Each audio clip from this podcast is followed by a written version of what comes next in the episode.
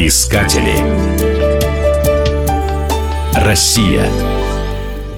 Астрахань неизменно вызывает ассоциации с огромными осетрами и черной икрой, а еще с безбрежными полями лотоса, соленым Каспием и дельтой Волги. На практике некоторые ассоциации оказываются прекрасной реальностью, а некоторые мифом. Волга и лотосы есть, а вот с икрой и Каспием имеются проблемы. На облик современного города наложила отпечаток богатая история. В Астрахани проживают представители 120 национальностей – казахи, кавказцы, цыгане, крымские татары. Здесь находится российский Вавилон, букет наций, архитектурных стилей, одежды и обычаев. Когда-то по этим местам проходили важнейшие торговые пути – Великий Шелковый и Великий Волжский. Кто здесь только не побывал за многие сотни лет. В этих краях родилось первое государство Юго-Восточной Европы – Хазарский Каганат. На смену хазарам пришли печенеги, затем половцы. После монгольского нашествия это место стало центром Золотоордынского государства. Внук Чингисхана, Батухан, построил здесь свою столицу Сарай-Бату. А Петр I заложил порт, основал адмиралтейство и начал строить морской торговый флот. В Астрахани во всем царит интернациональный дух. В кафе можно попробовать блюда самых разных народов. Здесь предлагают татарскую буламу – сладковатую массу из овечьего молозива.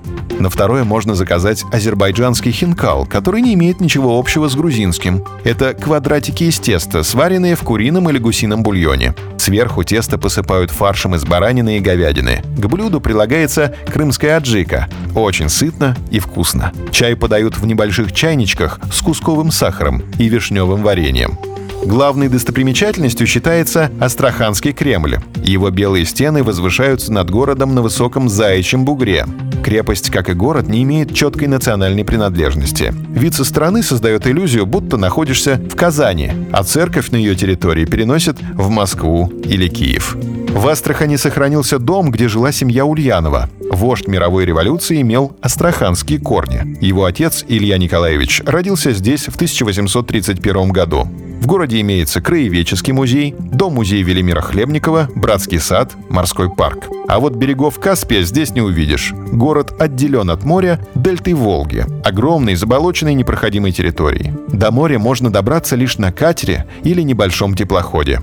А если вы хотите увидеть фрагмент райского сада, приезжайте в Астрахань с середины июля по середину сентября. Именно в это время в дельте Волги цветет лотос. Водные поля усеяны диковинными цветами, источающими тонкий аромат. Вряд ли еще где-нибудь в России можно увидеть подобную картину. Искатели. Россия.